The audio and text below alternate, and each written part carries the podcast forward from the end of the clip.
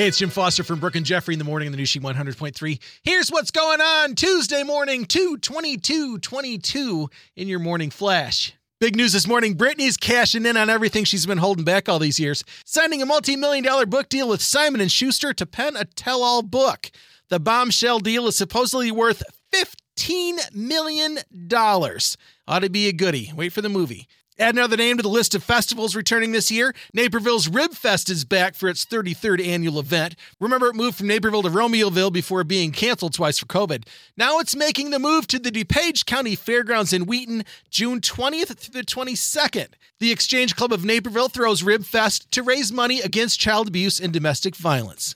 Here's a stunner, although not a surprise. The Blackhawks have made it official, officially removing the Golden Jet as a Hawks ambassador after the deaths of Stan Mikita and Tony Esposito. Only Bobby Hull, Dennis Savard, and Chris Chelios were the only remaining ambassadors. The mutual agreement between the Hawks and the 83-year-old legend supposedly happened sometime back in November. While we're on the topic of hockey, how about something a little happier?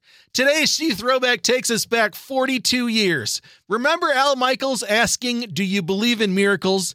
That's right, that happened today. Coach Herb Brooks and the 1980 U.S. Men's Olympic team beating the Soviet Union on their way to a gold medal against Finland. That happened today, February 22nd, 1980. There's your Morning Flash for 2/22/22, and thanks again for listening to She 100.3. It's the 80s, 90s, and 2000s.